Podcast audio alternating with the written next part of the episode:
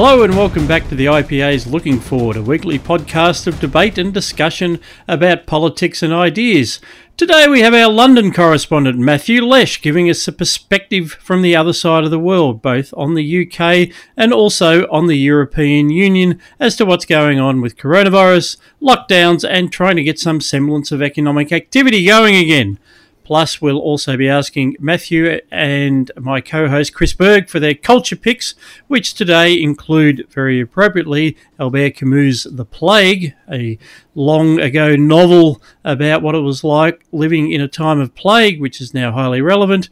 We, for lighter relief, we have the Jack Ryan T V series, and I'll be talking about an amazing twenty-seven thousand word takedown of a philosopher that I actually quite like, Nassim Nicholas Taleb, uh, but I like him a bit less after having read this.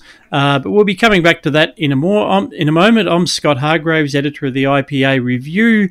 Before I introduce my fellow panellists, I will remind you that this is a production of the Institute of Public Affairs.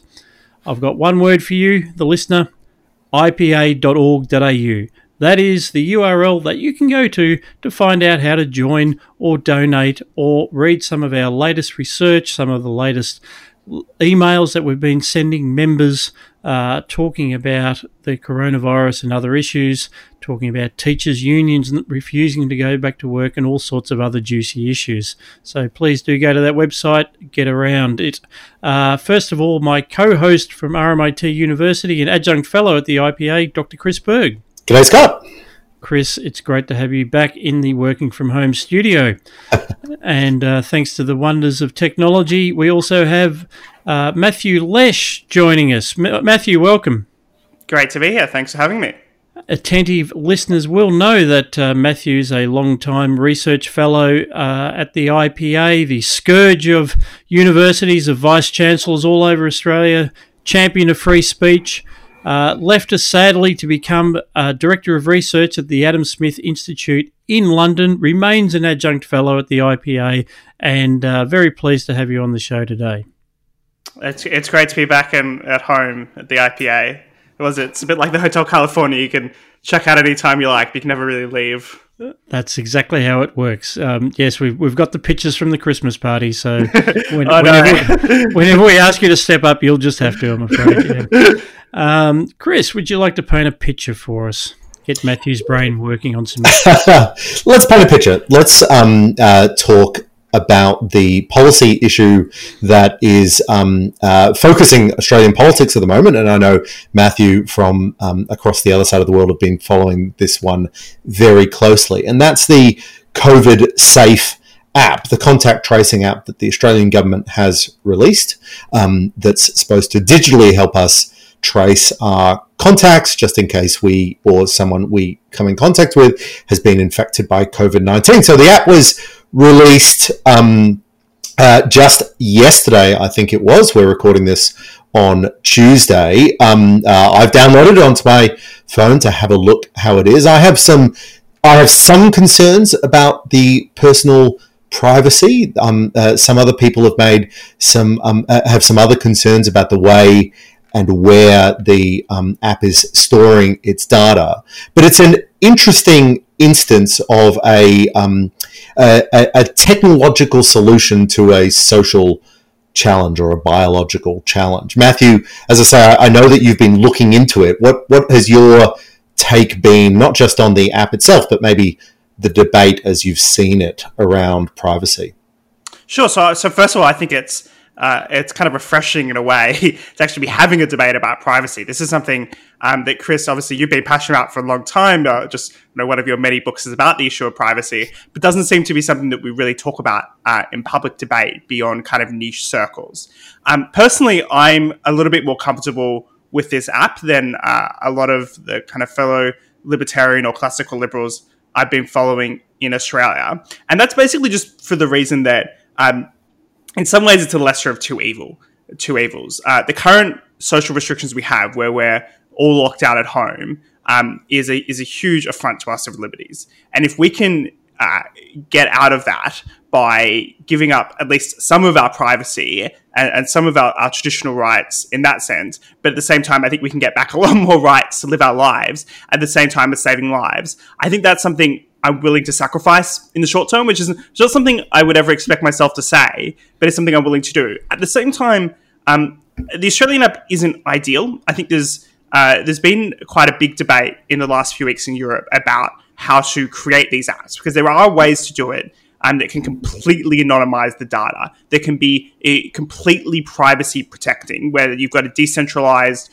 secure um, storage of the data so that there's never a central point um, in which your contact uh, information and, and your and who you've been near goes to a central database. Now, that's not exactly the design the Australian government has chosen. They've chosen a design in which it, it all stays on your phone up until the point that you are marked positive, and then that's sent to a central database, as far as I can tell. So that's probably not an ideal design. Hosted by Amazon, which is hosted, an issue. Hosted by Amazon. I mean, it is worth noting that Um, I'm not. I'm not particularly angsty about Amazon hosting that data. I mean, Amazon already hosts a lot of data about all, all of us across a whole variety of services. I was thinking there's, there's another interesting part here about. I, I, I do. I, I do want to quickly just dwell on that Amazon point, because um, uh, a lot of people have raised that as an issue, and, and I can understand that. And there are some questions about how. Um, Uh, how how much U S law will apply. First of all, it is it, the Amazon server they're using is in Sydney, not in the United States, but there's a chance that U S law will apply. The the the real issue is that there's really no Australian infrastructure that would be anywhere near capable of doing what an Amazon web server would uh, web service server would be able to do. The idea that we've got a Australian equivalent, or that the government could run its own, would be far more dangerous um, uh, than anything Amazon could provide for us. But sorry, Matthew. I if, if you look at the census, it's a pretty it's a pretty clear indication that uh, perhaps our government isn't that good at providing I T services. But I think there's, uh, the point I was kind of reaching is this: there's, there's a very just kind of revealed and stated preference here, um, when it comes to privacy. That occasionally you can get people saying something that. Um, they're super concerned about privacy, or, you know, it's something conceptually they're worried about. But when it comes to the practice of it, I think it's often something uh, people are willing to give up data about themselves for some benefit. I think we do that all the time when we log into Facebook or Instagram, and we're putting up a lot more information uh, than even this app would store. Um, and people, the fact there's already been something like two million people in about twenty-four hours, I think it was, who've downloaded the app, says to me that, that at least in the short run, uh, people are willing to make this trade-off. Now, I, I am worried about the implications of this. I am worried about Um, even government creating some kind of I D about who has and hasn't had coronavirus. I think the implications of that for for privacy and, and our civil liberties are quite substantial. But I think in this case, in the short run, it, it's something that I'm kind of willing to accept for the purposes of, of trying to overcome this virus. But we should also add, we're not actually sure this is going to work. Um, these, these kind of apps... Uh, it was trialed in Singapore. It didn't really work in Singapore because the app wasn't good enough. I don't think this app is good enough yet, because you've got to keep it open the whole time um, until Apple and Google, who are developing a framework in which it can run in the background, um, and they're producing a pretty pro-privacy yeah, that, um, so framework. That, that, yeah, that's uh, for, for Apple devices. Uh, I might put in here that um, it's in, it's interesting you said it's great that it's putting the focus on privacy. I think a lot of this debate is... almost sort of performative in a way. I mean, it's quite right that libertarians are jumping up and down. Um, and I'm sure some of our listeners, the moment you said you were willing to make that trade of, of liberty for security, they'll be I know, you know, it's so dark. Thumbing through their Federalist papers as we speak, ready to come back with the opposite quote about um, then you yeah, deserve neither. Um, I wonder whether there's isn't a performative element to this for the government as well. Like when we say it's going to work, I, I don't know that it's necessarily whether it works for contact tracing. It probably will to some extent. Um, it, but maybe this is just more the excuse that the government needs, because what, what staggers us on looking, you know, for the most part on looking forward is what is this resistance to actually starting to unlock the economy and get people back into work? I mean, you know, when you've got effective rates of unemployment of anywhere between sort of fourteen and twenty-five percent, depending on how you define it, entire industries shut down, uh, but Uh, the government can't find a path. It's almost like this is a circuit breaker that they need to say, oh, that's okay, we can have people moving about now because we've got this app. And yeah, I, I think I think there's a lot to that, Scott. Um, and it's interesting thinking. So, so as I said, I, I to to have a look at what it was. I downloaded onto my phone today. Now, um, it's every time I pick up my phone, there's a little thing, and I've got an Android phone, so it actually functions. Uh, every time I pick up my phone, there's got a little thing that's keeping me safe. I haven't left the house, of course, so there's no um, actual benefit. Now, so, but, but, um, and that's a slightly facetious point, but the, the real point is that um, right now in the Australian circumstances, it's not totally clear what marginal benefit it will provide.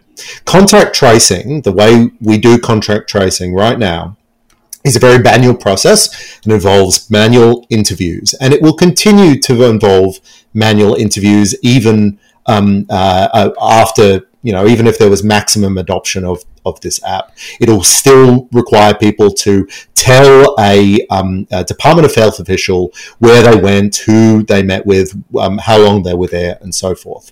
The contact tracing app only warns you if you've been in the space of someone else with um, who, who's been uh, found infectious from uh, COVID nineteen for fifteen minutes, if you're in a space with them for fifteen minutes. It's not totally clear to me that the marginal value this app is providing would um, is really significant, especially in an environment where we've got incredibly low numbers. If the de- if we were having thousands of new cases a day, the Department of Health just didn't have the um, manpower to do the manual contact tracing. That would be a totally different situation. If the economy was wide open, maybe it'd be a different situation again. We're interacting with people in bars and restaurants and clubs and so forth. But that's just not the circumstance that we're in. So when I'm looking at this app and I'm thinking about the ways they could have done it better if they'd waited a few more days to join the Google, Apple um Uh, uh, uh, system, if they'd waited a couple more weeks to do a better privacy-preserving one. I think they jumped the gun because it's not totally clear why it had to be released right now when when really we can't do anything. They could have waited somewhat. I think I, I, think I just told you why, why it has to be now. Yeah, yeah, because uh, no, and I think that's a good point. Politics, yeah, yeah. Uh, yeah, uh, I mean, if that's if it's just a if it's a sap to make us feel safe to go out, then I get that. If it's uh, what we're talking about is sort of trying to um, reduce a demand, an economic demand constraint, perhaps it'll encourage us to go to restaurants. Well, I get that, but but I, I'm kind of sick in this crisis of politicians and public health officials not telling us why they're making decisions and trying to impose behavioural manipulations on this. I think that's I think that's actually really counterproductive, and it's been seen to be counterproductive. I mean, the only the only advantage I can see to the Australian government releasing the app relatively early is potentially that they will increase the adoption. It's going to take some time for the, the millions of people you need to download this app to download the app. So maybe releasing it early um, will mean that by the time Apple and Google release their framework, and then uh, presumably the government will um, implement that framework into the software. Um, or it's hopefully they will, uh, it would be something that would be already on a lot of people's phones. Um, but, I, but I think you're right that we are in this fascinating situation now where we've, we've put, kind of put in place the most draconian uh, restrictions imaginable. Restrictions that we, we literally a couple months ago thought that when China did it, that that was something that could just never happen in Australia or the U K or the U S. And yet somehow not only has that happened, but people have been broadly accepting of it. And even in the U K, you've got thirty or forty percent of people who think um, that the restrictions aren't harsh enough, that they want, they want to be locked down even more uh, than they currently are, which is quite a disturbing thought. So as an exit strategy, it, it kind of makes sense and, and seems quite sensible. But but we're in such a weird debate. And from afar, it seems like Australia's already, you know, basically won the coronavirus battle, at least in, in, in stage one. And the fact that Australia can't start to lift uh, restrictions is a pretty worrying sign for the U K that's still got quite a number of cases, but but also can't afford to keep this lockdown going on forever and needs some kind of exit strategy with popular support. I, I'd like to jump to that in, in a moment, but I do want to make just one final point about the app. And that's the big problem that the government has right now is that they have absolutely no credibility on privacy matters. Um, the amount of reforms, national security law changes that they have introduced over the last decade that they have said would do one thing, but in practice turned out to be another is extraordinary. And in a sequence of legislative changes from data retention to the encryption debate, the government has announced policies, said they would be strictly limited for only preventing terrorists. They will only um, uh, violate the privacy of people who've um, uh, who are accused or, or suspected of serious crimes. And then we discover that, in fact, they're being used by economic regulators or even local councils or um, gaming authorities and so forth. And, and the problem is that over the last decade, the government has so squandered its political capital on um, on privacy limiting legislation that I think the Australian population, quite rightly, when it hears about this app, it's the first thing that they think. Even though the government says that they're going to protect your privacy, do you really trust the government to do so? Now, the uh, the adoption of this app has been very, very high, or at least the government seems to be um, surprised and excited. It's been very, very high, but I think there's a widespread belief in the community that there are serious privacy questions about that, rightly or wrongly, and that's entirely because of the credibility of government on, on privacy. Yeah, and also the, the government's willingness to um, reach for some facetious arguments. Again, it's been pointed out by libertarians that when, you know, ministers run the line and say, well, you know, there's much less data being uh, uploaded here than is available to the to the Googles and, and Facebooks of the world, um, is, is to miss the point that they are private organisations and you, you're accessing their, their services voluntarily in, in return for a, for something uh, of benefit. And, um, you know, Google can't put you in jail. Facebook can't put you, you know, Google can't share your data with the with the tax office. Well, unless the tax office makes them. But, um, you know, it's it's sort of a false equivalence to say that um, because you're happy to use geolocation data, you know, and share it with, with Uber, therefore you should be happy to share it with government. Oh, that's, it, it's a fundamentally misleading argument. The idea that you're willing to share information with one, then you should be completely willing to share an infinite amount of information under all circumstances. I mean, that's obviously nuts, but for some reason, that's the level of um, argument that we see in the privacy debate. It is. Um, so let us talk more about Britain. Yes, Britain. Um, so... Uh, we've we've mentioned that the um, Australian experience and the British experience are very different. Um, Matthew, obviously, um, uh, it, the virus has, or the disease has been much more severe in the U K. You've been observing Australian politics from afar, but why don't you talk us through your impression about um, how the U- the politics of um, COVID nineteen are playing out in the United Kingdom, given the the um, virulence of the disease there? Sure. So, so I think uh, it's first important to give a bit of context about where the U K is with this virus.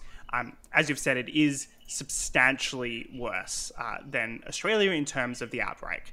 Um, unlike uh, Australia, the U K has had a community transmission of COVID nineteen that probably started around February um, and then became quite substantial into March. Um, I've got a critique about the extent of testing and the failure of Public Health England that basically meant that we didn't see the outbreak coming, unlike in Australia. We didn't have strong border controls, unlike Australia. Um, and then when people started showing up in hospital, um, really by their thousands and then dying by their thousands, I think we're well over twenty thousand um, dead now, uh, it was all too late. And by the time the lockdown was introduced, um, it was probably necessary to some extent. You can have a, we can have a debate about that for many years to come, but it, it was definitely that the, the virus had taken hold, and if correct, substantial corrective measures weren't taken, the healthcare system would have been overwhelmed. Um, that said, though, we're now well past that process. So we had an initial three-week lockdown. Uh, we've then had that extended, extended by three weeks. If you look at the, the data on particularly deaths in hospitals, that peaked about April eighth. So we're, we're definitely over over the peak without the healthcare system being overwhelmed. I mean, one of the most extraordinary um, successes of the National Health Service, something that I think we all have a critique of for being quite a centralised healthcare system, basically managed to not be particularly bureaucratic in this case, managed to expand capacity, managed to build new hospitals with the private sector, with the military, um, to the point where we had these Nightingale facilities with two thousand beds in London and thousands of other beds around the country that are basically empty. Um, they're talking about re-establishing Um, non-urgent surgery and non-urgent operations in the N H S because you've got all this additional capacity. At the same time, however, the politics of this is fascinating because the, the lockdown had overwhelming public support. One of the reasons why the U K was relatively slow um, in terms of its outbreak to go to lockdown, despite uh, a growing number of cases, was because of an, a behavioural assumption. Now, there's a lot of mistakes in behavioural assumptions. This one was probably a relatively benign mistake in a behavioural assumption, the assumption that people wouldn't accept a lockdown. In fact, the opposite came to pass. Uh, we ended up with just, over just to nine... jump on that. To jump on yeah. that, though, that came out of the famous behavioural nudge unit, which is trying to make predictive claims about psychological, um, e- economic yeah. psychology, isn't it? Yeah. Oh, absolutely. And and we all know behavioral psychology, or just psychology in general, fifty percent of papers are um, not replicatable. So that there's the replication crisis, and then you've got kind of this behavioral economic psychology of trying to predict something that's really never been tried before, never happened before. And what we've found is that over ninety percent of people in the U K supported the lockdown, um, to the extent to which in, in polls in the last few weeks, uh, about thirty, forty percent, as I was saying earlier, wanted it to be extended. So the government's now in a bit of a tricky position. Um, First of all, it doesn't want a second wave of the virus. Now, th- this is a this is the fair point. If you remove the lockdown too early, um, people look at the San Francisco example from uh, the the Spanish flu, who they withdrew the lockdown relatively quickly, and then they had a bigger second wave. Um, so that's kind of an ec- epidemiological threat: is that if you don't su- suppress the virus enough and you move restrictions too quickly, um, you do get a second wave. Now, nobody is seriously saying we should, you know, go back to normal or completely withdraw the lockdown. You couldn't even if you wanted to, because human behavior wouldn't allow that. Um, but at the same time, you have to be very careful with phasing down the lockdown. So what they call the R zero, the replication rate, doesn't go above one. So that doesn't, each person isn't giving it to more than one person. Therefore, it, it doesn't um, grow exponentially um, as a result. So that's that's the that's the first one. Second one is the economic reality. Um, about thirty-five percent of the U K economy is currently shut down. We're seeing already well over millions of people unemployed. Um, as all the work you've done, Chris, suggests, uh, the economic cost of this is going to be much larger than are being predicted. The economy is not going to go back to normal. And there's a lot of political pressure mounting to start restarting the economy. Um, something that's already happening. Uh, there are certain chains like McDonald's that are reopening in the U K, or Pret a Manger, if if anyone's been to the U K in recent years, is the, the famous high street sandwich um, shop. They're reopening some of their branches for takeaway. So there's a little bit of economic activity restarting. And then you've got the third one, which is the most tricky, which is what we're getting to, is the politics of this. Um, there's those, according to reporting, those in cabinet who say, basically, we couldn't lift the lockdown now, even if we wanted to, because the public would not accept it. Uh, because the public support for lockdown is so strong, um, we can't get rid of it. And this is very much what I find interesting, and, and I want to hear your thoughts on where the Australia debate is at, because, quite frankly, you don't have a clinical concern. You only have an economic impetus to reopen, um, but you still have this political impetus not to do so. You have this opposition to restarting the economy. Yeah, look, I, I think that's changing, and um, my read of the politics changes every couple of days, because that's just the pace of this whole thing. But I, I think that's changing in Australia, um, partly because the numbers are so low, but partly because, in addition to that, we're also starting to drill down on the um, virological implications of each of the different restrictions. So the debate this week is um, should we let kids back into schools? As we all know, um, uh, children don't um, suffer from the virus, but they may well um, transmit the virus, um, or they don't suffer as much from the virus, but they may well transmit it. So the debate right now is about schools. Um, it's a very good I think paper uh, uh, from um, yeah, New South Wales uh, that just came out. I don't know if you saw that, suggested that in fact even kids might not transmit it very much either. Um, so yeah, no, that, that that's right. That that's right. Um, I I wonder about the reliability of some of these studies, because I think there's so much work being done, particularly in Australia, on such small numbers, mm. um, uh, that it's sort of hard to. Um, Uh, it, it, it's very hard to take lessons from the research that's been done on an Australian population and project that to, um, uh, to to policy advice. And that's particularly the case if we start worrying that the um, that there might be different demographic profiles in different countries. There might be uh, even even the virus might mutate between countries. But that's the, the, the, these are some statistical um, issues that we have. But but um, uh, by and large, I think that every Australian over the next week is going to look at the numbers in Australia, where um, even in New South Wales, where it was most virulent, we're down to well below ten almost every single day. Um, we get zeros in Victoria. We, I think we had two today. Um, the numbers are just so low. Our testing capacity is so high. We, that it appears, if you look at the raw numbers, they are running out of people to test, and people are starting to wonder, well, why on earth can't I go round and um, have a beer with my mate? Um, uh, uh, Queensland and New South Wales are starting to relax some of the restrictions on on that. Western Australia is going further again. Um, uh, but I think we don't have that tough problem. It seems like the U K has a, a devil's choice to make, which is you need to open up the economy to some margin, but opening up the economy will encourage transmission at some margin. It looks like Australia's been so successful that, that that's just not a choice we're going to have to make. All we're doing is just looking at a staged wind back of, of the policies, and none too late in my view. Yeah, but uh, Matthew, before uh, before you come back to that, I you, you made the point that the worry now is that there isn't the appetite amongst the public Uh, for removing the lockdowns, and that that to me is very scary. This is um, something I have uh, written about uh, in earlier, you know, probably about three weeks ago. Uh, ancient history, or, Scott. Ancient history.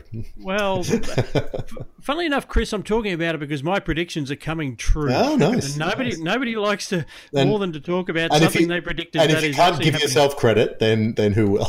And if it didn't yeah. come true, you never wrote the piece. You have no recollection of it. No, that's right. It's disappeared off the web, like like like that uh, C N N interview with the uh, mother of the molest. It's like the time uh, I wrote the woman who accused Joe Biden of molesting her. That's disappeared. But anyway, like that's the time distant. I wrote uh, something in twenty seventeen about how Theresa May was about to do very well in an election. And I, never seem to, I, I seem to remember that article uh, yeah. ever again. Yeah, never to be seen again. Um, no, this was that uh, ideas of uh, hibernation, freezing, unfreezing, V-shaped recoveries, ignored. That all the restrictions actually have a ratchet effect. Anything government does, I mean, the ratchet effect is an old idea. It was um, uh, coined about, you know, forty, fifty years ago, that when governments do things, uh, it always seems to be one way. Um, I even modified the metaphor to uh, it's like a cable tie. Much easier to get a cable tie on, uh, much harder to get it off. Certainly you need uh, some a pretty strong set of, um, of shears or scissors to... to get the damn thing off, and and that is being borne out uh, by what you say in the U K, that you can't just simply reverse the process that got you to where you are. You need to take uh, very, very active measures and find a very, very different way of doing it, and uh, that's really concerning for the U K. Look, it is quite concerning, and, and I was just kind of looking back at perhaps the most influential academic paper uh, of, of you know, the, the twenty-first century, which is this paper from Neil Ferguson at, at Imperial College in London and his collaborators that basically predicted if the U K didn't act um, in response to coronavirus, it'd be five hundred thousand deaths. Now, now that that is something that would have never happened simply because people were starting to act in different ways voluntarily. But what that paper then presented was two different kind of strategies, a, a, what it called a mitigation strategy, uh, which is kind of like what Sweden's doing, a little bit less less than what Sweden's doing, and which was basically kind of guidance on, on less social interaction, which is where we're going to have to step down to at some point. And then it offered a suppression strategy with, with the kind of more draconian measures saying, you know, stay at home, don't interact with other people unless you really have to for, for very good reasons. Um, something is a few interesting things about that paper, which is uh, there was obviously no effort to consider what the costs of the, the policy recommendations were. Um, but there's also some interesting things in terms of uh, even Neil Ferguson has said himself that he underestimated um, the extent to which people would follow the guidance. Uh, they thought that they could get transmission down by maybe seventy or eighty percent. It's ended up uh, being down by ninety percent very quickly. So people have, in, in some ways, acted much further than the epidemiological epidemiologists expected. Now, it's not a criticism of them. I don't think they could know in advance how people would react to these shutdowns. But I think it does potentially point to the fact that even without these lockdowns, we'd, we'd still see a lot of the economic cost, we'd still see a lot of social distancing, we'd still see a lot of reduction in, in the virus. Um, which leads me to think that, that it is possible to start removing some measures and just kind of seeing what happens. Um, Australia in some ways does face the same challenge of the U K, which is that you don't want the virus to come back. You've managed to actually successfully suppress it, and now you have to keep your borders basically closed for, for, for in, indefinitely, at least for the moment, um, or have some very good controls on the borders. Um, the U K's got to put up some controls on the borders in the first place, because currently there aren't any. Um, if people come back and there's no requirements to be quarantined or anything. And then you've got to start worrying about how you can start reducing the measures over time without allowing a new outbreak. Um, and the problem with this is it's all it's all very much um, flawed in the same way kind of economic central plan is flawed. I worry the epidemiologists are actually very similar to the economists in the sense that they think they can pull levers and people react in predictable ways, oh, but people ab- don't. Ab- absolutely. I think there's there's actually an important difference, though, um, between Australia and the U K. I mean, at the moment, we, the discussion we've been having, it's like, isn't Australia lucky? Very, you know, low caseload, low fatality rate uh, compared to the U K. Um, I worry, though, that, and same with New Zealand, uh, that we've now entered this this trap, of course, uh, where we have uh, very, very little immunity amongst the population, uh, which means that other things being equal, uh, any sort of outbreak will have, you know, a faster rate of transmission than you might find in, say, the U K, where obviously a lot of people, uh, including your good self, have been exposed and indeed may have experienced sim- symptoms. Um, and so in the U K, when you start to relax some restrictions and and instead of, say, five hundred new cases a day, it, it doubles to one thousand, that would still be in sort of the order of magnitude that looks uh, manageable and steps will be taken.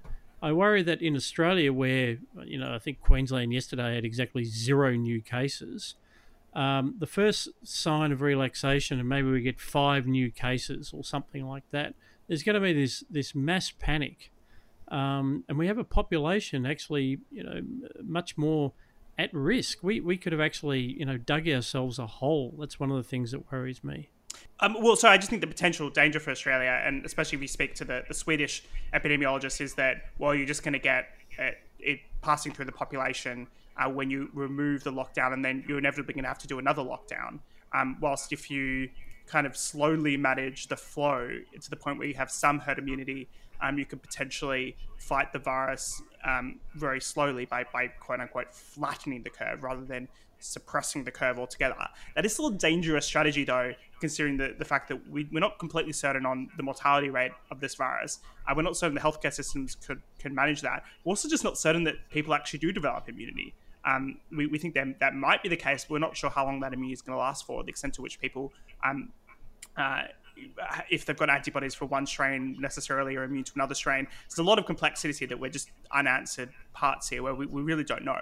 Just in some ways, it's good we have all these natural experiments um, that we yeah. can be able to watch different states and different countries and how they've reacted, and hopefully that'll teach us something I, about how the approach. I think in I I, th- I think in this discussion we too often assume that herd immunity is something that we can expect in the same way that we might expect a virus, because it's um, we don't actually have the evidence to suggest that there would be herd immunity for this particular virus, because it relies on um, the assumption that there would be immunity at all.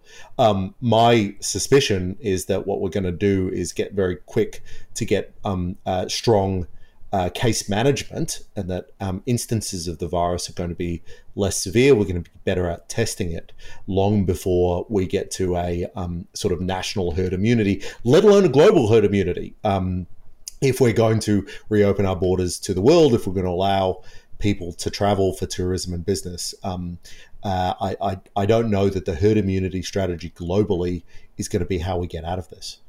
Uh, just, Matthew, I, I do want to ask, coming back to Sweden, uh, what it's like in the U K, because here in Australia, a lot of our listeners are extremely interested in what's happening in, in Sweden, and um, but uh, what's being filtered through uh, the mainstream media is, is very, very negative uh, and conflates a whole bunch of factors.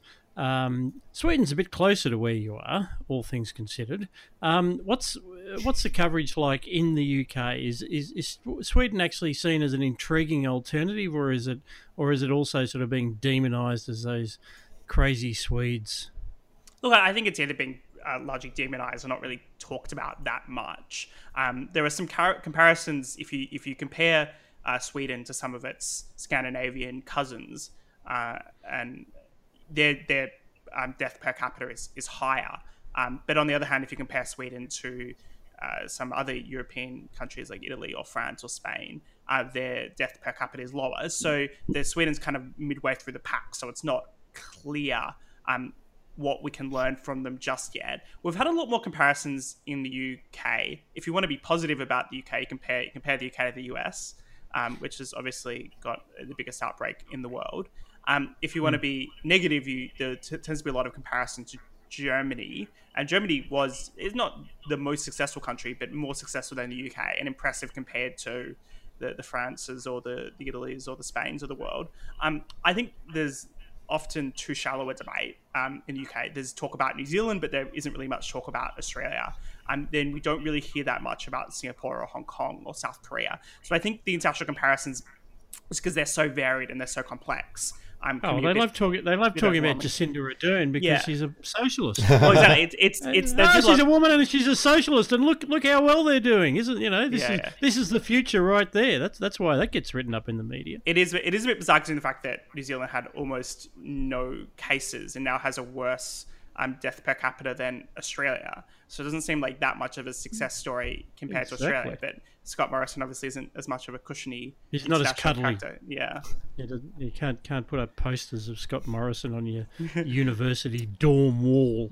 Matthew, Matthew, bloody Guevara. Ma- Matthew, one of the things that you've you've been looking at is this testing question, and the, it strikes me that it seems like the big difference between somewhere like Germany and the United Kingdom is that the approach that they've had to testing, um, where uh, Germany and Australia, for that matter, um, if you've got um, uh, a, a, a these days at least, if you've got the full map of symptoms for COVID nineteen, then you can get tested. In the U K, at least, um, it was the case a couple of weeks ago that if you had all the symptoms, and even if they thought that you had COVID nineteen, you just had to stay at home. You weren't supposed to go to the hospital unless you needed literally to be hospitalized. Um, uh, now, obviously, on the first instance, that's a um, they're trying to ration the tests, but you've made some points that there's a policy failure there as well. Um, why don't you talk us through some of those issues that, that you've identified? Sure. So in the U K, Public Health England is this kind of quango responsible for Um, emerging uh, outbreaks of infectious diseases. And they, they had all these kind of mothballed labs ready to go in case of emergency. Um, and so what they did at the start in, in January is they're one of the first countries in the world to develop uh, a COVID nineteen test, a test they claim was quite a good test. The problems emerged later. But then what happened is they were extremely slow to um, distribute that test, first of all, to Public Health England's dozen laboratories around the country. They waited till about February tenth to do that, at which point they could only do about a thousand tests a day. And then they waited until February in order to allow the N H S, the hospitals, um, to begin testing as well. And this had completely disastrous consequences. At the same time, they were ignoring officers, um, offers from animal testing labs to help with testing. They were ignoring offers from universities, offers from businesses, offers from charities who have labs that could have expanded the testing capacity. And then so at that point in kind of February, early March, we had testing limited only to people who'd kind of recently been to a hotspot. At that point, we didn't even know where all the hotspots were, mind you. And then also people who had uh, close contacts with those who had um, tested positive. So at the same time, there were kind of quite substantial community outbreaks in February that weren't noticed because we were testing so little, because that centralization and the bureaucratic control by Public Health England, because they they kept along this mantra that where basically we need to control this process. Um, it, it really wasn't until uh, kind of really late March, April that that changed. At the same time, though, this is actually, and what's interesting about the U K is the U K really changed from what was kind of more of a Swedish style strategy to more of a continental uh, Europe style strategy. So the original U K strategy, largely based on the outbreak of a kind of H one N one type flu, was to first of all try to uh, contain an outbreak, that is detect the early cases. They weren't trying to detect every case like Australia or Singapore or South Korea, um, and then to stop the spread for as long as is reasonably possible, um, the document said. So there wasn't really a goal to stop a large outbreak of this virus. And then we moved in kind of mid-March uh, to the delay phase. At that point, they just kind of, st- as you said, they stopped testing in the community. Uh, so when I came down with symptoms in mid-March, uh, there was just no conceptual way for me to get a test. I was just told to isolate at home for fourteen days and and just make sure I, you know, get somebody else to deliver food to my place, rather than trying to see whether or not I had it and, and track my contacts.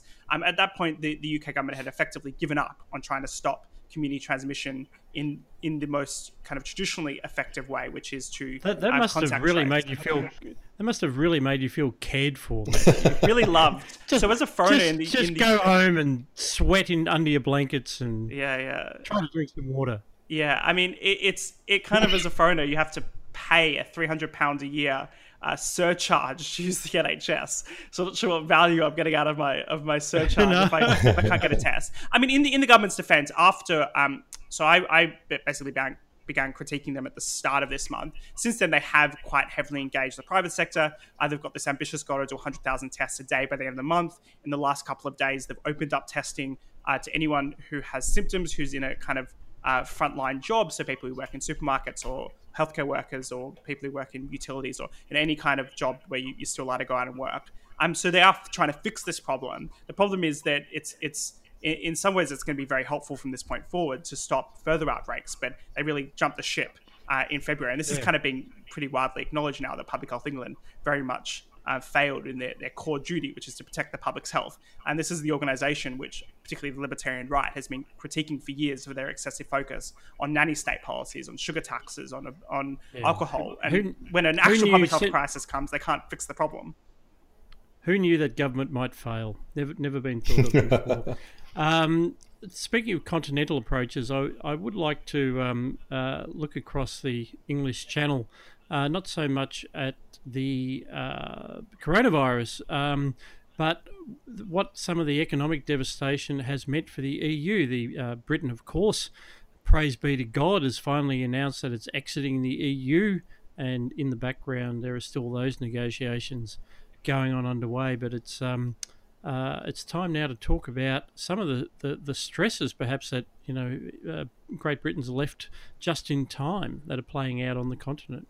Yeah, look, that, that's absolutely right, Scott. Uh, I think the E U is is having what some might say is a, is a bad war in many respects.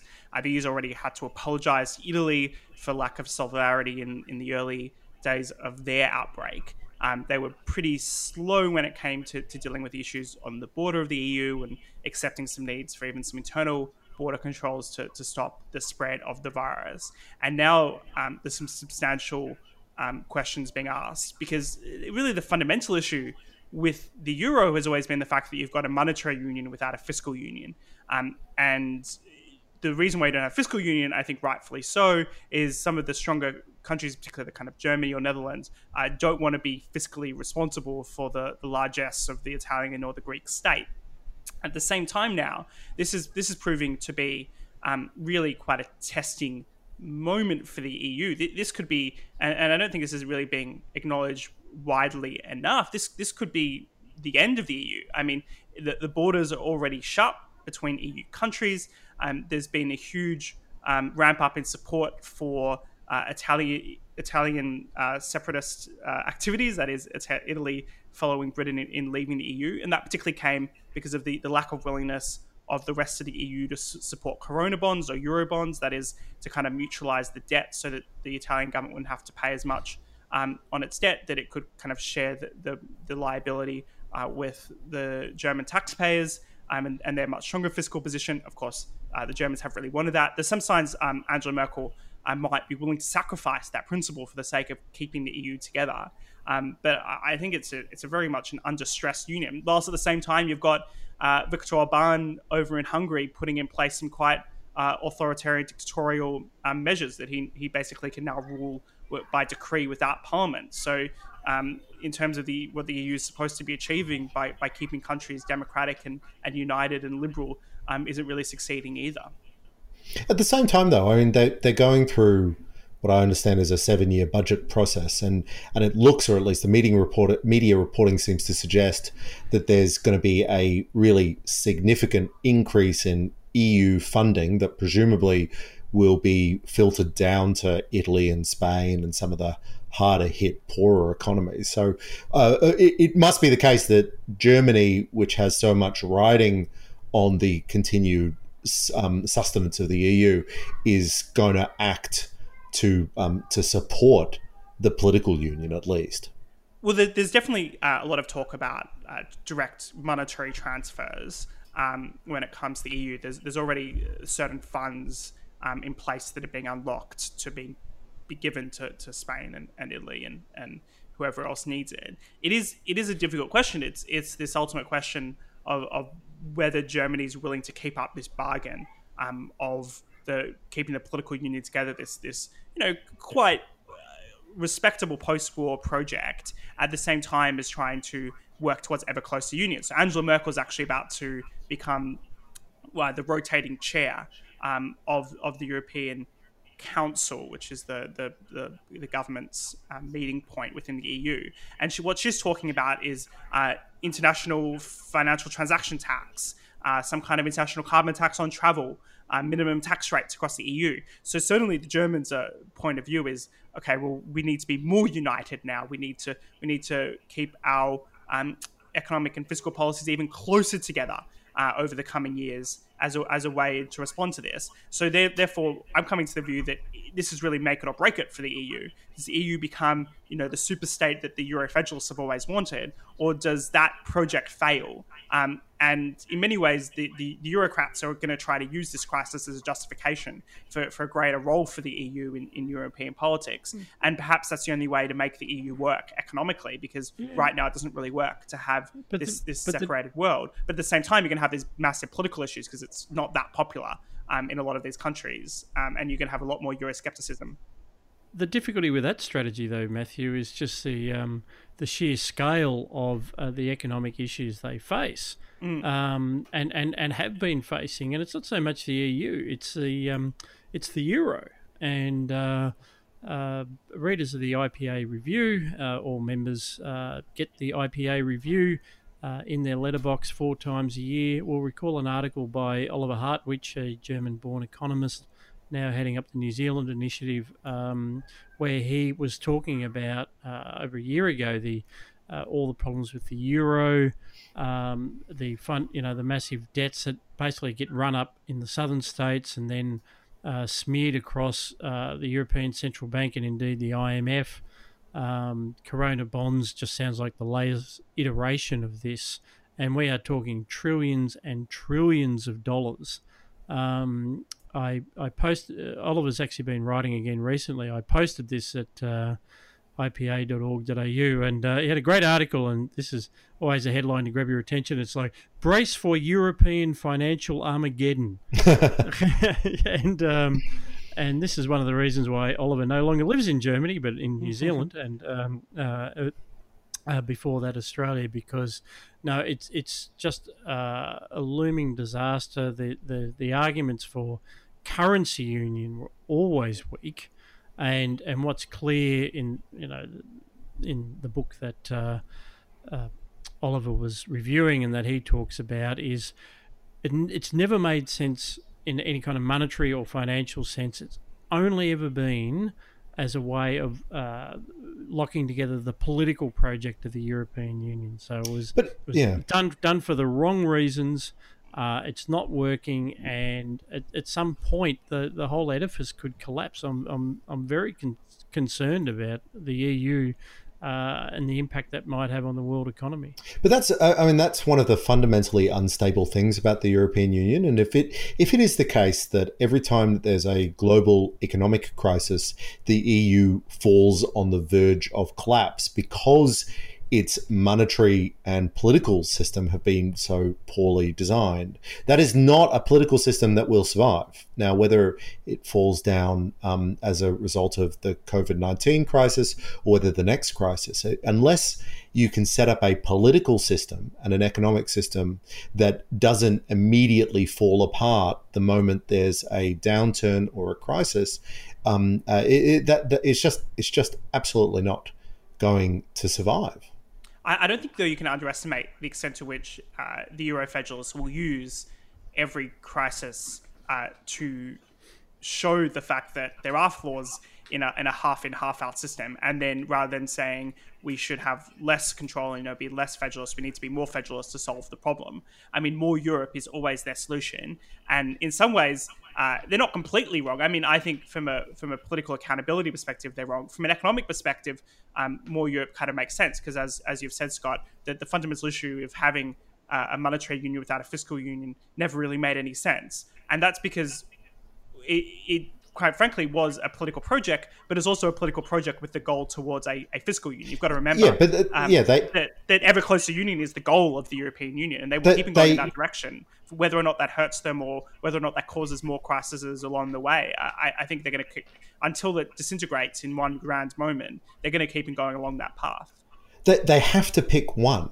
It, you can either be an alliance or you can be a country. And what they've done is they've declined to choose either. They're pushing in one direction without any actual explicit commitment to being a country. I'm not sure even the worst bureaucrat really thinks there's going to be a country of Europe. But unless you um, have a federal system that has the capacity to act like an actual federal government, you're always going to have these will it break apart each crisis moments. They definitely do want a United States of Europe, and they are definitely building that um, offer. So I remember uh, a couple months ago, I was at a conference that was, uh, and I was on a panel being chaired by um, a member of the European Parliament from Italy. And he was talking about how he, there needs to be a European welfare state. And I was just shocked. I never, literally never heard of the idea before. And, I'm, and I basically said, are, are you really sure the Germans are going to want to pay uh, the pensions of, of Greek Uh, retired Greek workers? And the, politi- the politics of it seems ridiculous, but that's certainly the kind of ideas that float around Brussels, is this is how to create a super state at, at the European level. So that, I think it's definitely the direction they're going in, um, which kind of then brings us back to Brexit. Part of the argument about Brexit was, oh, you know, leaving the E U is so uncertain. You know, what, what are you going to do outside the E U? And at the same time, it's like, well, staying in the E U is also pretty uncertain. We don't know where the E U is going. Uh, it does appear like it's going in a more centralised direction. And quite frankly, the U K's, in many ways, has been saved by a lot of what the the direction the E U is now going. Um, the U K always had an uneasy relationship with the E U, um, particularly since the creation of the euro, because of this kind of half-in, half-out situation where the U K, um, praise be to the Lords, has its own currency, and, and that currency can float, and therefore the U K is in a much stronger um economic position uh, as as a buffer to any kind of international shock. Um, the fact is that the people, though, who were against uh, Brexit were also for joining the euro in the nineties. Um, so they, they were very much proven wrong in that respect. And I think we can, we're probably going to look back in history and say this idea that the U K um, took a risky path by leaving the E U was wrong. It was, in fact, probably more risky to stay within this project, yeah, particularly in the direction was, um... it was going. It was very good of the Chinese not to release the virus from that lab in Wuhan until after Britain had actually managed to achieve very Brexit. Timing. That was it was very considerate of them, actually, all things considered. I, I won't hear a bad word against them. in, in, in that context, um, not the Wuhan lab line, uh, Scott, which um, uh, which is that the new podcast line? Um, uh, in, in that context, I mean, it, it does strike me that um, this must be the first time in, in three years that um, the U K politics is not entirely focused on Brexit. Um, but it, it is at the same time, now that Brexit has happened, now that they've left the European Union, um, that's in fact when the reform has to occur. Um, do you think that out of this, there's going to be more or less appetite for that growth-enhancing reform that we all hoped you could get out of Brexit? Yeah, so, so Britain's in a bit of a weird position at the moment, in the sense that while we have technically left the European Union, we're in this transition period, which means for, for all intents and purposes, we're still in the European Union. We're still part of the single market and the customs union, and there's still, uh, current situation aside, free movement, and um, the U K is still paying a budgetary contribution. So, so and the U K can't diverge just yet, not until the end of this transition period that's currently scheduled uh, to happen at the end of this year. So there are actually still ongoing negotiations. Um, even over Zoom in the last few weeks, the, the U K's negotiators have been talking to the E U. And there's this, still this ongoing debate about uh, and, and an ongoing disagreement between the negotiators about the extent to which the U K wants to diverge. Now, one of the best parts, one of the best features of, of Boris Johnson's premiership is the fact that he is very clear that leaving the E U means diverging from E U regulations and the E U regulatory state, and being able to um, take our own path and create our own policies in the future, for, for better or for worse, um, for ill or for, for ill or for, or for good. Um, the, the European Union, however, says, oh, actually, no, no, you're very close to us. We, we can't have you competing with lower tax rates or, or you know, uh, uh, less regulations than us. Um, that would be completely unacceptable. We need, and they call this the level playing field. Um, we, we need you to be on a level playing field to us with similar regulations to us so that, you know, if you're selling into our market, um, we don't want you to be this kind of pro-growth tax haven, um, low regulatory state, Singapore on the Thames of Europe. Um, so that, that's the kind of ongoing debate. And then there's also a question about whether or not there's time to finish these negotiations. It was already pretty ambitious to do it by the end of the year, let alone with everything else going on. The, the U K's official position is that there will be no extension. Um, in my view, I think there will be some kind of extension. I, I just don't think it's practicable at the moment, at least, with everything else going on, to get those negotiations done. Um, but I think if... if there's ever a justification for an extension, this is probably it. But at the same time, um, the extension's got to be have some value to it, and in terms of achieving some outcome. And then you've got the secondary debate. I think this is something that's much more challenging to us, which is whether or not Brexit is actually a project for, for economic good or economic evil, um, in the sense that uh, for a lot of the government's policies, oh, we want to diverge uh, from, from the E U rules. In fact, what we want to do is give businesses more subsidies, because there's E U rules, state aid rules that say you can't just subsidize business arbitrarily, and, and that that's anti-competitive between countries. Um, or there's, there's certain E U rules um, uh, about uh, regulation. The U K says, oh, we, in fact, we're going to go further on regulation. So it's not necessarily that we're going to get a free market nirvana Um, out of Brexit, which is quite disappointing. And that, that kind of speaks to a challenge we now have, which is to make the case for, well, if we're going to leave the E U, if we're going to um, have growth and more jobs after uh, Brexit, we're actually going to need to to have a platform, a pro-growth platform, rather than something which is um, more regulatory or, or higher tax. And in that sense, you, you know, the United Kingdom faces the same uh, policy pivot that um, Australia has, perhaps just more exaggerated because of the Brexit opportunity. Um, there's going to be really significant, uh, as you pointed out, there's there's really significant job losses already in the United Kingdom, um, and the choice that political parties and um, uh, policymakers have to make make is, are they going to continue the welfare state model that they have developed in an, in emergencies as a response to COVID, or are they going to do longer term pro growth policies? Now, we know when governments have faced that decision, they've fallen on both sides of the ledger, um, uh, and and and and Brexit provides a really significant opportunity, almost a a map of what you could do, but that doesn't necessarily mean that the Johnson government will do it. And, and that's, I think, that's the intrinsic difficulty. Um, uh, as Scott is probably going to point out soon, I, I did a piece for the forth, forthcoming I P A Review before this crisis about the kind of, particularly focusing on the economic di- direction of parties on the right, with a big focus on the U K. Um, and there's no particular reason to think that this is a free market government. And, and that's very um, saddening to say, but there's a lot of um, urges within this government in order to reach out to those new voters in the North. They have this image in their mind of basically the fact that they're still Labour voters, they're still left-wing on economics, and therefore we have to give them what they want. We have to give them a lot of state spending. Now, we know that's not how you um, ensure economic growth. It's not how you create more jobs in the future.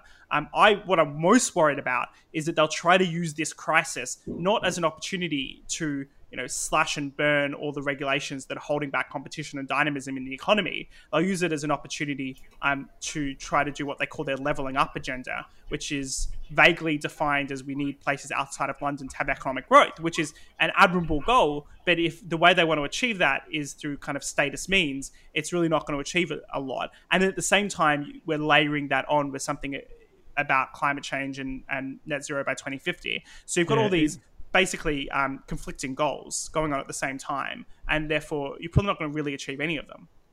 So what what I might do, Matthew, is um, when that I P A review hits the um, the post boxes of I P A members um, uh, in a couple of weeks' time, we'll get you back on, because as as you say, as you said in that article, uh, that debate going on in the U K has echoes uh, in Australia and across the Western world, as parties of the centre-right seem to have actually done better at winning elections, uh, but uh, not necessarily about delivering um, a smaller government or, or a sort of a l- truly liberal society that we might want. It's sort of a ascendant big government cons- conservatism or just, just big government.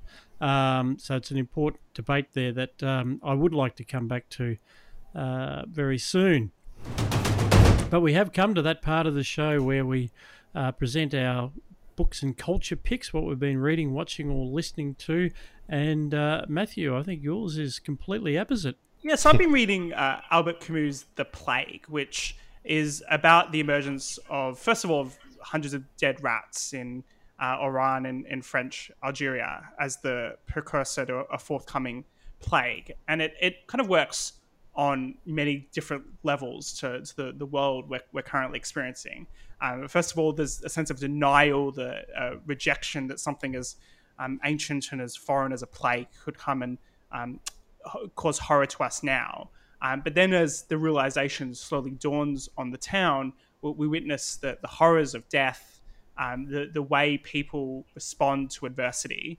Um, there's just uh, quite extraordinary Um, moments in the book, um, and I think it's it's very much um, driven by Camus' existentialism, um, the the sense in which all this death is going on, but and, and how do we deal with the suffering um, that that is our lives? And and the book was written um, during largely during World War Two, and then published straight afterwards. And it's it's largely seen as the plague is a bit of a, a metaphor for the Nazi occupation of France and the suffering that caused. Um, but then it also raises those kind of broader questions about, with all these awful things going on around us, what do we do? How do we how do we find um, a sense of, of meaning in, a, in an otherwise godless world? And, and one of uh, the, the main bad guys in the book is this um, pious uh, Catholic priest who says this is the punishment for suffering. You know, there's there's a reason why this is happening,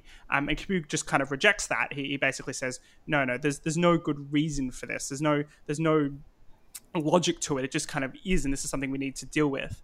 Um, and we need to find a, a sense of, of what to do with our lives in the context of um, the what is often called in his um, philosophy the absurd. The, this idea that we have a human ten- tendency to try to find some meaning Um, and purpose in, in an otherwise irrational and chaotic universe. No, it's it's a um, a, a lot of people are, are reading it at the moment, and it just strikes me that for seventy years that book has been read as a metaphor for invasion, a um, uh, for the Nazi invasion. It's been read as a um, metaphor or a, a way to work out existential ideas. These days, people are reading it because they're just really interested in plagues. It's a plague. it is, they're just like, oh, well, okay, well, what were the podcasts like then? it, it is it is a very well done directly as a, a, a plague, and, and in terms of how we do that, and you know, some there's some amazing kind of just lines hidden in there. You know, one must fight in one way or another and not go down on one's knees. And what's quite interesting is is at the moment we've got a lot of the sense of kind of heroism of our of our healthcare um, and our frontline workers, and in some ways that that's probably right. But, but Camus kind of rejects that, and his main uh, character, um, Doctor Rex, uh, he, he doesn't describe as a hero. He's kind of just doing his job. You know, he's just just kind of handling in this otherwise meaningless world. But at the same time, there there are a lot of um, there are a lot of kind of underlying references to, to Nazis yeah, and, but and I, invasion. But I, but I but I did I did see uh, I might I'll share in the show notes. Um, uh, I, I cheated a bit by watching the uh, the, the the School of Life uh, video. I shared it around a few weeks ago uh, on this on this book, and the the point about that doctor was um, he said he denies that he's a hero, but in many ways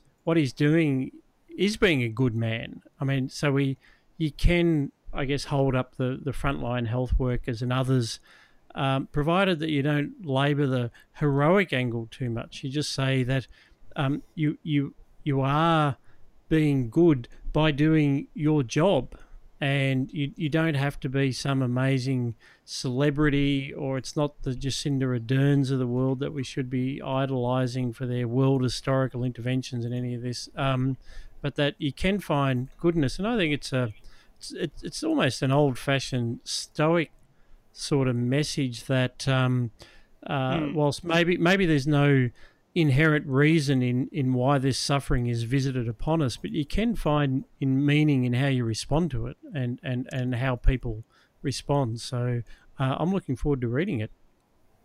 Yeah, and it's that, that question, there's a lot of discussion in the book about um, not just a plague descending on the town being a state of plague.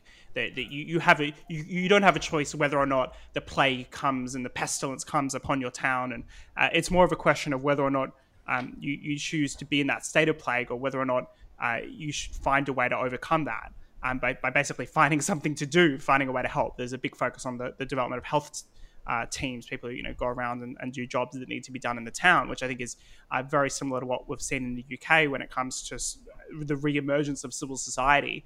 I'm in, a, in mutual aid groups. I'm on a, on a WhatsApp group uh, for, for you know, my square block, um, and there's about twenty people on it. Uh, there's been very few actual requests for help, but there seems to be this um, very strong willingness of people to do something and, and provide something, and, and you know, not not heroic, but just you know, how can I help in these in these tough times? How what can I do um, to help others? Um, not not out of a any. grander idea of, of self, but just things need to be done, and, and, and we should do them. Absolutely. And uh, and I gather that also in the book, the plague eventually ends. So, yes. So, good news, everyone. Yeah, that's something Someday. we can all look forward to. It ends, but it, it's always there, and it can always come back. Yeah. Um, I might go next because Chris is going to finish uh, this segment with some light relief. Um, but what, what I what I have is is not a book, but it is twenty-seven thousand words uh, on Medium. It is about uh, it's a takedown essentially uh, of the American statistician, come philosopher, come writer uh, Nassim Nicholas Taleb, uh, who's a guy I've got a lot of time for. I've, I've reviewed. Um, one of his books, Skin in the Game, uh, for the I P A Review. I've, I've read another one, Anti-Fragile. Been very, very interested in in what uh, he has to say. Uh, phrases like Skin in the Game, uh, the Black Swan, uh, which is this supposed impossible event that just keeps coming along, um, supposedly unforecast, but its very arrival is, is almost certain that you're going to have a black swan in one way or another. These are phrases that Taleb's made famous. He claims uh, to have picked the eighty-seven stock market crash and also the G F C, uh, and has got quite a reputation around this, uh, as it, particularly in financial markets. But uh, Alan Farrington uh, is a is a U K-based writer. I think he's U K-based writer who's essentially come out with a lot, very very long screed. Uh, he's looked at Taleb on Twitter in particular, and he's just decided that uh, in, at the end of the day, he, he's a bully, uh, that Taleb's, uh, very, he's got bullying behaviour on um, on Twitter, and that, in fact, he might just be an all-round bullshitter. Uh, a bullying bullshitter uh, was, uh, was actually his original tweet to launch this diatribe. He'd been most struck by, uh, and I've seen it myself with um, when Taleb, I don't do much on Twitter, but I saw him go after um, uh, Charles Murray, uh, who I have a lot of respect for, uh, Jordan Peterson, uh, who I have a lot of time for. And the, the legendary free banking historian George Selgin at the Cato Institute, just, just um, obviously not knowing who he was. Yeah, that's right. So uh, this, this pattern of behaviour is what Farrington um, identified, because when he goes after these people, and like I'd say, I, I didn't know Selgin, but you do, but I, you know, Peterson and Murray I heard of, and, and the attacks are not like uh, engaging with their thought uh, and saying why it's flawed. You know, that's all quite reasonable. It's more just, ah, oh, he said this. This just proves he's an idiot. He knows nothing. You know, on on what possible basis could he say that? You know, and he's he, he's and then it's like, this is all described in my book. Link here. You know, it's that it's that sort of thing. And anyone who comes back and says, what on earth are you talking about? Uh, he just says, uh, you're blocked. But, so it's but is there, sort of smash and grab raids on, on Twitter. Is there a... I mean, a lot of public intellectual work, and Nassim Taleb is absolutely in that sort of international public intellectual, a lot of that public intellectual work is performative. It involves you... Um, uh, it involves the intellectual picking fights. Um, it involves the intellectual um, uh, just identifying uh, battles that they might be able to take over and then win. Um, and it sort of strikes me that that he's almost a, a satirical version of that. He's everything that is perverse about the demand for legendary public intellectuals just ramped up to one hundred um, or one hundred ten percent. And um, so so I'm, I'm quite critical of him, and I've never been wildly um, impressed, though he's got a lot of concepts that you can use and that are easy to apply and are well explained. Um, that, you know, and Black Swan is one of them, and Anti-Fragile is another. Um, but it just strikes me as that um, to be critical of Nassim Taleb is really to be critical of so many of these global public intellectuals who are more famous for the the fight than they are for the ideas, if you know what I mean. Sort of the Paul Krugman, maybe. Uh, oh, oh yeah. Look, I mean, you can list oh, oh, many of them on my uh, many of them who, who I quite like, and there are global public intellectuals that are more or less impressive, but it just strikes me as that's a business, and seeing through the um, uh, some of the conceits of that business is really valuable.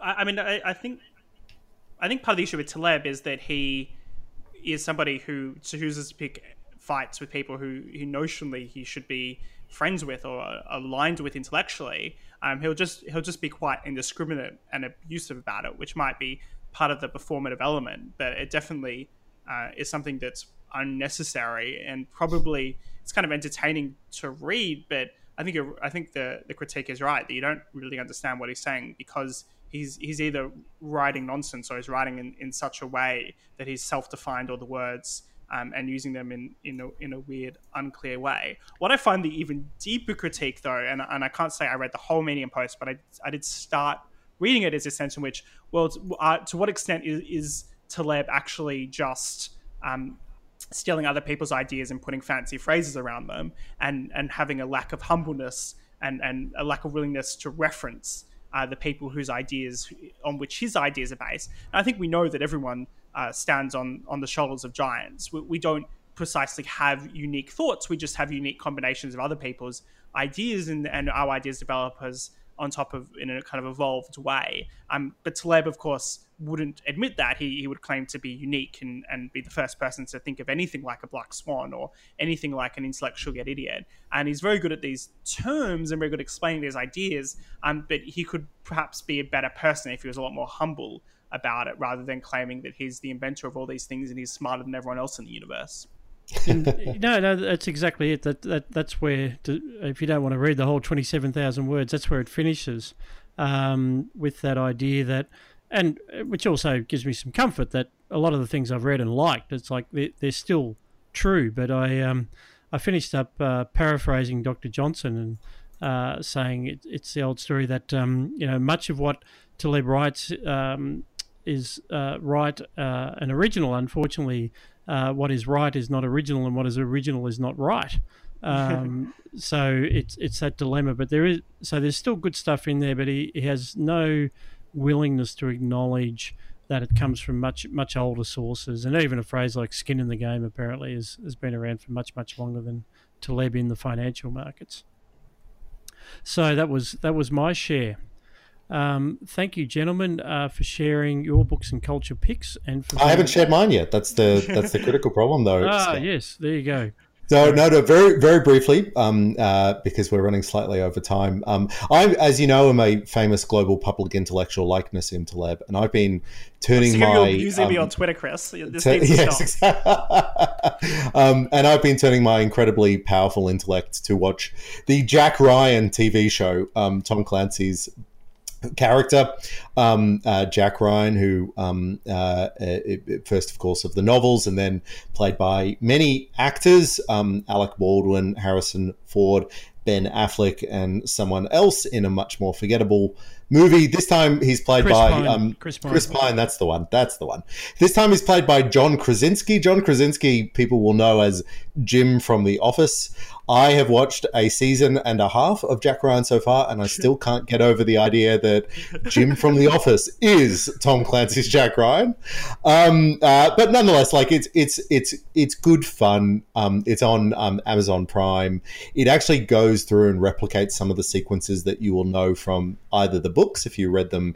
Uh, I, I was a kid when I was reading them um, vociferously, um, uh, but you'll know some of the sequences um, from, you know, movies such as Clear and Present Danger and so forth. Unfortunately, it never really rises to the height of the best Jack Ryan movies, of which, of course, um, Hunt for the Red October is is the best.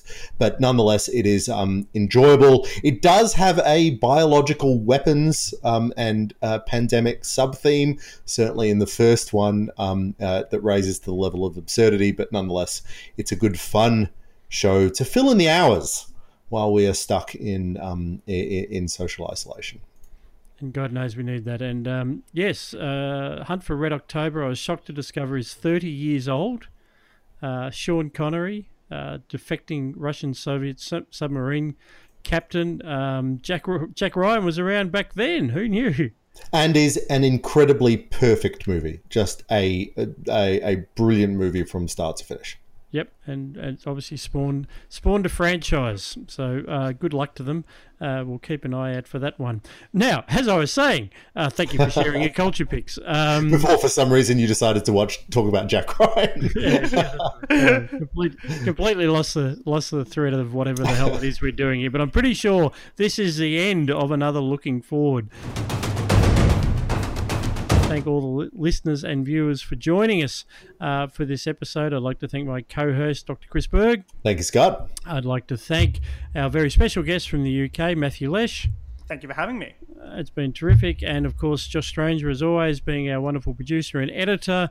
Uh, if you're not already a member, please do go to I P A dot org dot A U to see how you can join, donate, get around this podcast and many of our other great digital products. We'll be back with more Looking Forward next week.